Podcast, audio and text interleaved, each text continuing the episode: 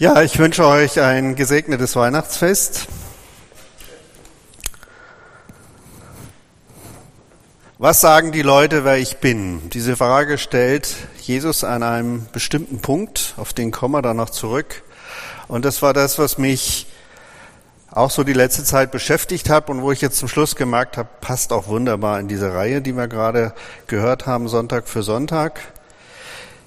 Ich weiß nicht, wie euch das geht. Ähm, immer Weihnachten beschäftigt einen ja schon so diese Seligkeit, die da verbreitet wird. Ähm, man macht sich vielleicht im Laufe der Zeit ein bisschen weniger, ich zumindestens, dann Gedanken darüber, darf ich als Christ einen Weihnachtsbaum aufstellen?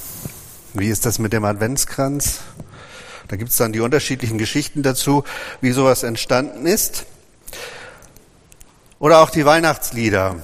Gestern Abend haben wir es auch gesungen, Stille Nacht holder Knabe im lockigen Haar, Schlaf in himmlischer Ruh. Oder ihr Kinderlein kommet in reinlichen Windeln das himmlische Kind. Da habe ich mir auch gedacht, es ist unvorstellbar, dass Gott auf die Welt kommt und die Windeln voll macht. Reinliche Windeln. Also die Windeln von Jesus waren offensichtlich immer sauber, ähm, könnte man denken. Und das sind so die Gedanken, die einen immer wieder beschäftigen. Weihnachten, welche Gedanken kommen uns da eigentlich? Worüber machen wir uns Gedanken? Und ähm, habt ihr das Bild? Ah, das ist hinter mir, siehst du. Eigentlich muss ich mich dann woanders hinstellen, sonst seht ihr gar nichts. Ich bin ja nicht so wichtig.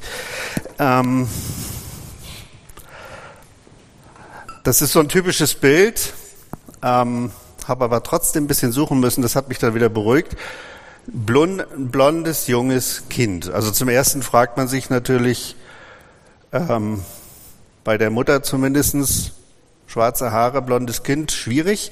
Ähm, aber wir packen das in unsere in unser Lebensumfeld. Ich habe die Woche bin ich durch Zufall drauf gestoßen auf ein afrikanisches Bild, äh, wo die Krippe dargestellt wird.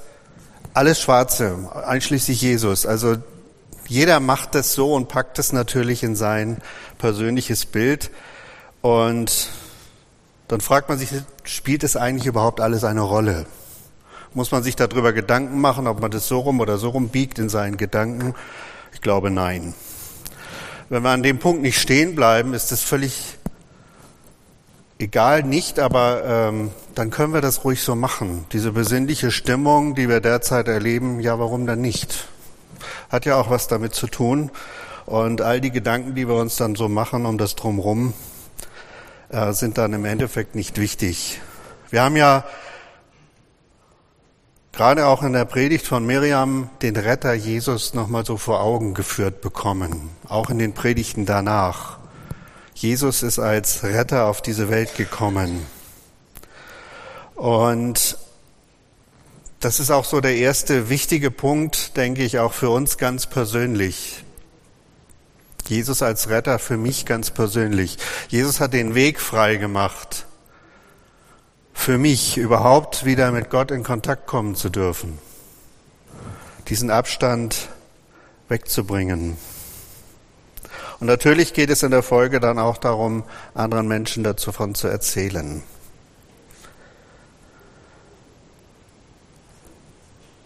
Ich durfte ja bei dem Markus-Projekt äh, mitmachen. Und es ist nochmal etwas anderes, wenn man selber da mitmacht. Ich war ja selber von Johannes der Täufer bis Pilatus alles Mögliche. Ähm, aber das zu erleben, auch die Geschichte mal ganz anders zu erleben, das verändert. Es hat mich verändert und auch meinen Blick auf Jesus verändert. Jesus kam als Mensch auf diese Erde. Und meine Gedanken waren, das habe ich selber da erst so richtig gemerkt, wenn man sich Jesus vorstellt als Mensch auf der Erde, dann ähm, gedanklich so, er schwebt immer so ein bisschen. Er ist so ein bisschen daneben, er ist heiliger wie alle anderen, immer so ein bisschen gebührender Abstand zu all den Menschen, mit denen er zu tun hat. Ich weiß nicht, wie euer Bild ist. Und mir ist bei diesem Mitspielen dieser Geschichte des Markus-Evangeliums aufgegangen, Jesus war Mensch. Der hat ganz normal mitgelebt. Der hat mit den Leuten ganz normal gefeiert. Der hat sich nicht in die Ecke gestellt und gesagt, naja, was die da machen, ist schon ein bisschen, naja, aber ich bin ja nicht dabei, wie wir das vielleicht manchmal heute auch machen. Er hat mitgefeiert, er war mittendrin in dem Leben, in dem ganz normalen Leben, was um ihn herum passiert ist. Wie sehen wir Jesus? Wie sehen wir Jesus heute? Wie wurde er gesehen über die Zeit? Wir haben das ja letzten Sonntag schon gehört, die drei heiligen Könige, Zauberer, Magier, wie auch immer, haben diesen Stern gesehen und haben gewusst, da ist ein König geboren. Und so sind die auch losgegangen. Die hat es überhaupt nicht irgendwie verstört oder die haben sich Gedanken darüber gemacht, da liegt jetzt ein Baby. Für die war das ein König. Egal, wie jetzt die Situation war so wie wir es ja auch letzten Sonntag schon gehört haben. Und das ist vielleicht auch eine Frage an uns, an mich und an dich ganz persönlich. Wie sehen wir Jesus an Weihnachten? Sehen wir das kleine Kind oder sehen wir den König, der auf die Erde gekommen ist?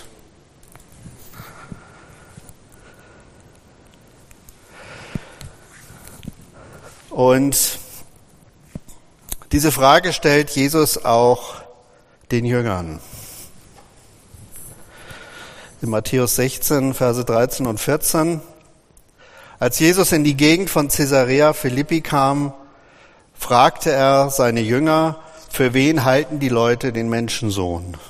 Nun, erwiderten sie, manche sagen, er ist Johannes der Täufer, andere sagen Elia und wieder andere halten ihn für Jeremia oder einen anderen Propheten. Diese Aufzählung, das sind ja alles beeindruckende Namen, die da aufgezählt werden. Aber alles Namen aus der Vergangenheit, alles von Menschen, die vorher gelebt haben. Und irgendwie schwingt aber auch in dieser Beschreibung, die die Menschen äh, gemacht haben, was die Jünger hier berichten, so eine Ahnung mit, dass Jesus muss irgendwie ein großer und bedeutender, besonderer Mensch sein. Aber das eigentliche Besondere, was Jesus hat, haben die Menschen nicht erkannt, so wie die Jünger das hier berichten. Sie sprechen im Endeffekt die Wahrheit nicht aus. Und wenn man sich heute damit beschäftigt, was wird eigentlich gesagt, wer dieser Jesus ist, das ist dann schon spannend, zumindest teilweise war es für mich spannend. Im Judentum hat man Jesus lange abgelehnt. Das hing aber damit zusammen, dass die Christen ja die Juden extrem verfolgt haben. Immer vergessen, dass Jesus ja selber Jude war.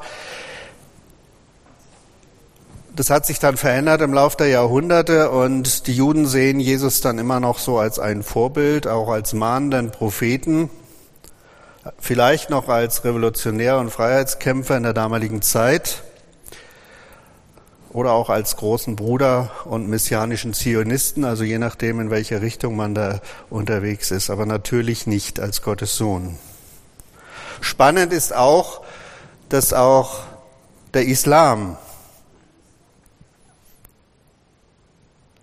Jesus als Propheten sieht dass die, ganze, ganzen Geschichten, die wir biblisch kennen, über Jesus, über Wunder, über selbst die Jungfrauengeburt etc., das findet alles im Koran statt. Hört aber an einem gewissen Punkt auf, nämlich wo es darum geht, Jesus als Gottes Sohn zu sehen. Alles andere vorher findet statt, wird auch berichtet, auch im Koran. Logisch, äh, für mich irgendwie, weil das hat irgendwann mal jemand übernommen, um da eine eigene Religion draus zu basteln. Ähm, aber das Entscheidende fehlt, Jesus als Gottes Sohn zu sehen.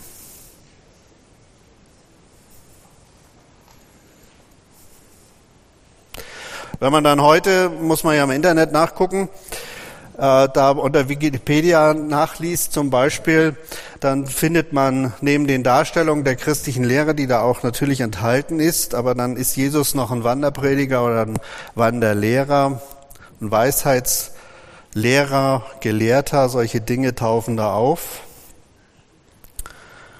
Und irgendwie sehen wir ihn heute in der Gesellschaft so als einen guten Menschen, vielleicht noch als Vorbild,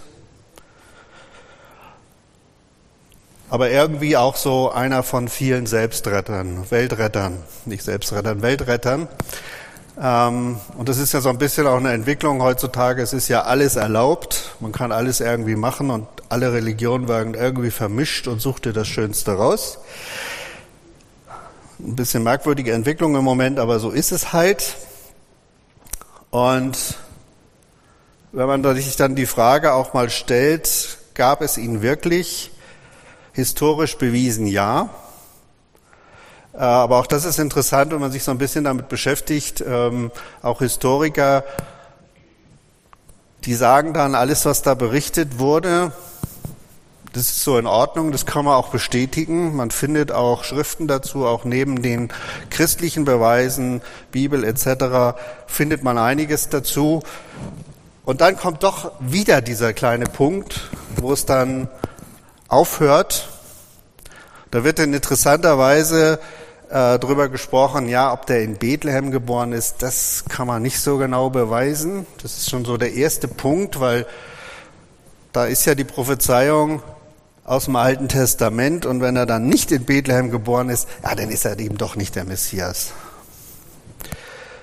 Mit der Auferstehung hat man dann sowieso seine Probleme. Und auch da merkt man wieder so, dieser letzte Schritt wird nicht gemacht.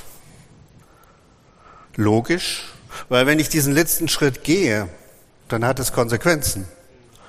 Wenn ich sage, Jesus ist auferstanden, wenn ich sage, er ist auch in Bethlehem geboren, alles andere ist sowieso bewiesen, dann muss das Konsequenzen haben, weil ich dann eigentlich sage, er ist Gottes Sohn.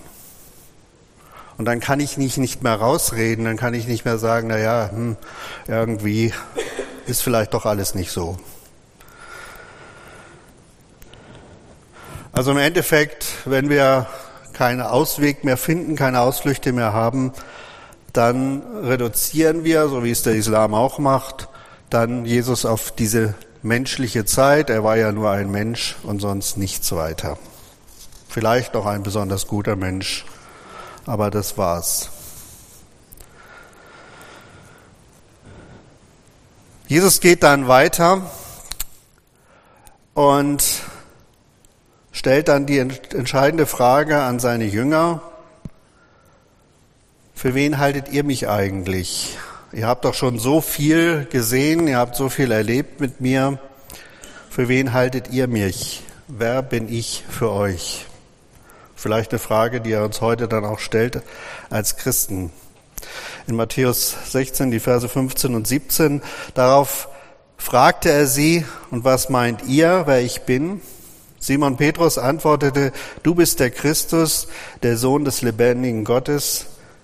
Da erwiderte Jesus, glücklich bist du, Simon, Sohn des Johannes, denn das hat dir mein Vater im Himmel offenbart, von einem Menschen kannst du das nicht haben. Also Petrus bringt es hier nochmal zum Ausdruck, dass Jesus mehr ist als diese großen Gestalten, für die die Leute, die Menschen ihn halten, an die man sich gerne vielleicht auch erinnert, was auch einen Wert hat. Und er sagt hier zu Jesus, dass er derjenige ist, auf den sie als Juden schon so lange gewartet haben, voller Sehnsucht und auch auf die Befreiung, die Jesus bringt. Jesus bringt Gottes Liebe. Auf ihn wollen die Jünger, will Petrus vertrauen. Und hier ist ein Satz, der interessant ist,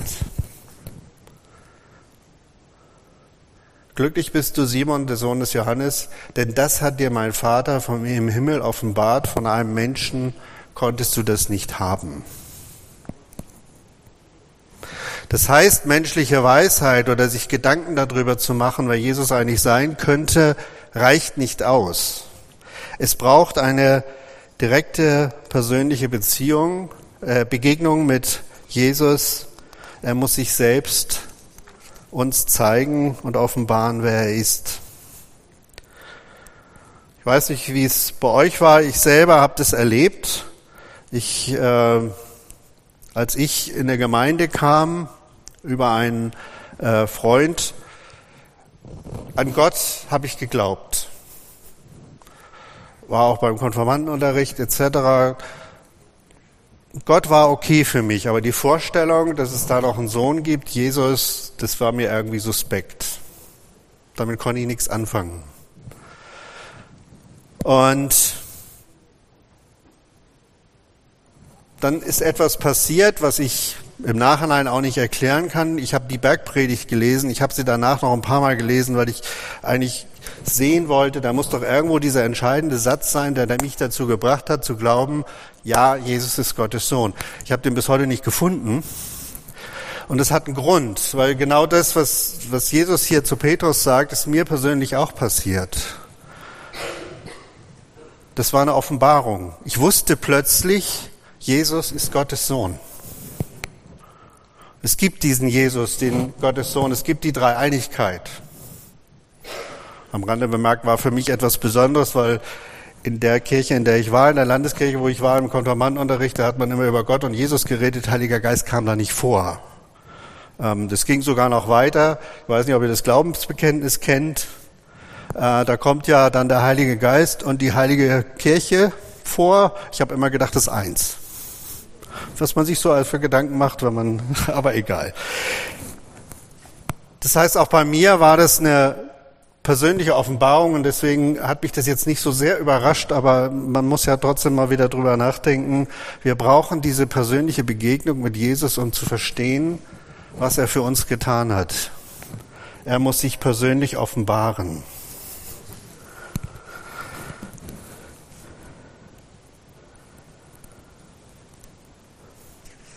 Das heißt, wenn du auch Jesus noch nicht kennst, dann geh auf ihn zu.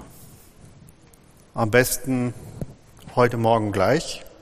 Es gibt ja nachher auch noch die Gelegenheit, es ist der Segnungsdienst draußen, wenn du einfach sagst, ja, diesen Jesus will ich kennenlernen, geh nach vorne, lass mit dir beten, äh, geht vielleicht auch gemeinsam zu Jesus und guck einfach nach dieser Offenbarung. Es lohnt sich. Dann war für mich interessant zu sehen, wie reagiert eigentlich, jetzt haben wir gesehen, wie Menschen reagieren. Menschen können zum Teil Jesus nicht sehen, wollen ihn aber auch nicht sehen, suchen nach Ausreden, warum Jesus nicht Gottes Sohn sein kann. Wie haben, wie hat eigentlich die geistliche Welt reagiert? Und, ups, das erste Beispiel dafür Markus 1, die Verse 14 und 15. In der Synagoge war ein Mann, der von einem bösen Geist besessen war. Er fing an zu rufen, was willst du von uns, Jesus von Nazareth? Bist du gekommen, um uns zu vernichten? Ich weiß, wer du bist, der Heilige Gottes, den er gesandt hat. Hier sehen wir, das ist ja nicht der Mensch, der hier redet, sondern der Geist, von dem er besessen ist. Hier sehen wir, der hat genau gewusst, wer Jesus war. Der hat nicht gesagt, na ja, Jesus, was willst du eigentlich von mir? Äh, wer bist denn du eigentlich? Und sich irgendwie aufgespielt, sondern es war klar. Er wusste, wen er vor sich hat. Den Heiligen Gottes, den Gott selbst gesandt hat. Keine Diskussion darüber. Zweite Stelle dazu, eine zweite Begegnung, ist Markus 5.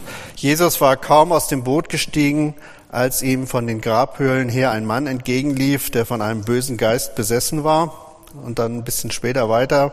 Der Mann entdeckte Jesus schon von weitem er lief auf ihn zu, warf sich vor ihm nieder, stieß einen schrecklichen Schrei aus und rief, was willst du von mir, Jesus, Sohn des höchsten Gottes? Ich beschwöre dich, bei Gott quäle mich nicht. Jesus, Sohn des höchsten Gottes, auch hier sehen wir keine Diskussion. In der geistlichen Welt war klar, wer Jesus war. Da gab es überhaupt kein links oder rechts. Ich fand es beeindruckend, weil für mich war das so ein Punkt, wo ich gesehen habe, wenn wir im Namen Jesu unterwegs sind, dann sieht uns die geistliche Welt genau so. Das ist nicht irgendwie so eine Gebetsfloskel im Namen Jesu, die man benutzt, irgendwie gewohnheitsmäßig, sondern da steckt richtig was dahinter. Ich bin unterwegs im Namen Gottes. Er hat mir die Vollmacht gegeben mit, mit dieser Konsequenz, die es auch hatte, wo Jesus unterwegs war. Es wird auch deutlich dann im weiteren Markus 16, was Jesus sagt zu uns, zu unserer Aufgabe. Ab Vers 15, geht in die ganze Welt, verkündet allen Menschen die gute Botschaft. Wer glaubt und getauft wird, wird gerettet werden. Wer aber nicht glaubt, wird verurteilt werden. Und diese Zeichen werden die begleiten, die glauben. Sie werden in meinem Namen Dämonen austreiben und sie werden neue Sprachen sprechen. Sie werden Schlangen anfassen oder etwas Tödliches trinken und es wird ihnen nicht schaden. Sie werden Kranken die Hände auflegen und sie heilen. Das heißt, dieser mehrfache Auftrag, zum einen Jesus als Retter zu verkündigen, die Menschen zu Jesus, zu Gott zu rufen, und aber auch im Namen Jesu zu handeln. Im Namen des heiligen Gottes, den Gott selbst gesandt hat. Im Namen des Sohnes des höchsten Gottes, so wie es die Dämonen beschrieben haben. Also wie gesagt, keine Gebetsformel und ich glaube, dessen müssen wir uns immer wieder bewusst sein, äh, wenn wir das benutzen. Und wenn ich Vollmacht bekomme von jemandem, Wie gehe ich damit um? Das ist ja ein Wahnsinnsvertrauensbeweis. Wenn mir jemand eine Vollmacht ausstellt, Generalvollmacht, dann kann ich im Namen dessen, der mir die ausstellt, alles tun. Volle Verfügungsgewalt. Eine hohe Verantwortung, das heißt, wenn ich normal ticke, will ich die natürlich auch nicht missbrauchen. Also wenn jetzt so der, jemand den Gedanken hat, äh, ja, dann kann ich ja das und jenes machen, dann ist man schon gedanklich auf dem falschen Weg. Weil natürlich äh, lasse ich, und ich, wir haben ja alle Kontakt zu Gott, wenn wir glauben, äh, wissen wir, wo unsere Aufträge liegen. Aber vielleicht, ich habe es selber bei mir schon erlebt, so im Nachhinein sagt man, da hat mir Gott mir eigentlich gesagt, ich hätte dies oder jenes tun sollen. Ich habe es dann nicht gemacht, aus den unterschiedlichsten Gründen und wo man hinterher merkt, Mist. Hättest du machen müssen. Gott hat dann immer noch einen Ausweg, wenn man nicht handelt, aber manchmal muss man sich diese Frage eben auch stellen, tue ich alles, wozu Gott mich losschickt? Sind wir uns dieser Vollmacht bewusst, wenn wir im Namen Jesus etwas tun, welche Stellung Jesus hat und in wessen Namen wir dastehen? Natürlich, wenn wir dann sagen, ja, ich bin ja ein toller Christ, ähm, ich mache das zwar im Namen Jesu, aber dann eigentlich so gefühlt schon wieder sagen, na, ich bin es doch, dann haben wir schon wieder verloren, ähm, weil das wird nicht gut gehen. Aber ich denke, ihr wisst, was ich meine. Kleine Zusammenfassung am Ende. Also zum ersten, Jesus ist der Sohn Gottes, direkt von Gott als Retter auf die Erde gesandt wie wir es auch die letzten Predigten schon gehört haben. Und um dies zu erkennen, wer Jesus eigentlich wirklich ist, brauchen wir eine direkte Begegnung mit Jesus. Er muss sich uns offenbaren, so hat er es selber auch gesagt. Das ist nichts irgendetwas, was ich irgendwie mir begründen kann, wo ich dann irgendwie gucken kann, na ja, wenn ich das und das und das lese, dann weiß ich, wer Jesus ist. Und als drittes, wir leben den Auftrag Gottes im Namen Jesu in seiner Vollmacht. Wir sind also stellvertretend für ihn unterwegs. Und das ist eine positiv große Sache. Amen.